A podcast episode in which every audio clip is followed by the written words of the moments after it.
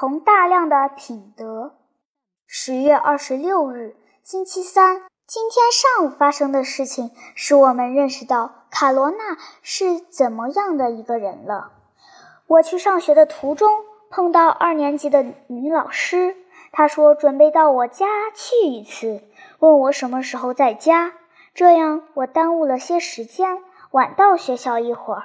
到了学校，我们班的老师还没来，三四个同学正拿可怜巴巴的克罗西开心取笑。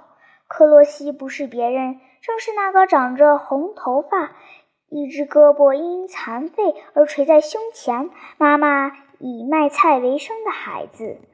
他们用尺子戳他，朝他脸上扔栗子壳，模仿他的残臂挂在脖颈上，把他比作畸形人、残废人和妖魔鬼怪。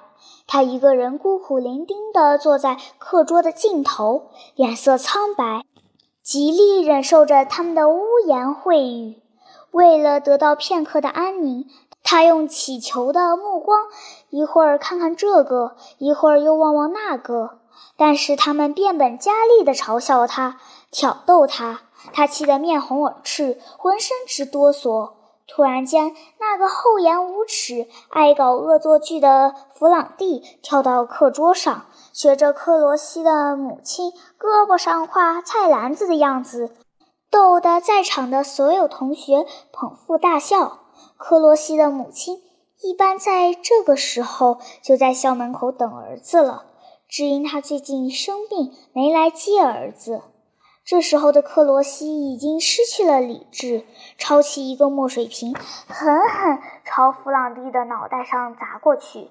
弗朗蒂敏捷地闪到一旁，而而墨水瓶正好打在刚进教室的老师的胸脯上。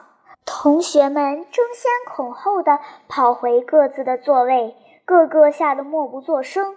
脸拉的老长的老师走到讲台前，气呼呼地大声问道。是谁干的？没人吱声。老师再一次提高嗓门，吼叫道：“到底是谁干的？”见没人搭话，卡卡罗娜向可怜巴巴的科罗西瞥了一眼，猛然站起来，语气果断地说：“是我。”老师上下打量他一番，又望了望呆若木鸡的其他同学，然后语气平和地说。不是你。过了片刻，老师接着说：“造事者今天不会受到处分，快站起来说吧。”克罗西站起来，伤心地哭着说：“他们打我，欺负我，我气疯了，就坐下。”老师打着手势对克罗西说。老师接着以命令的口吻大声说：“那些造事者，赶快站起来！”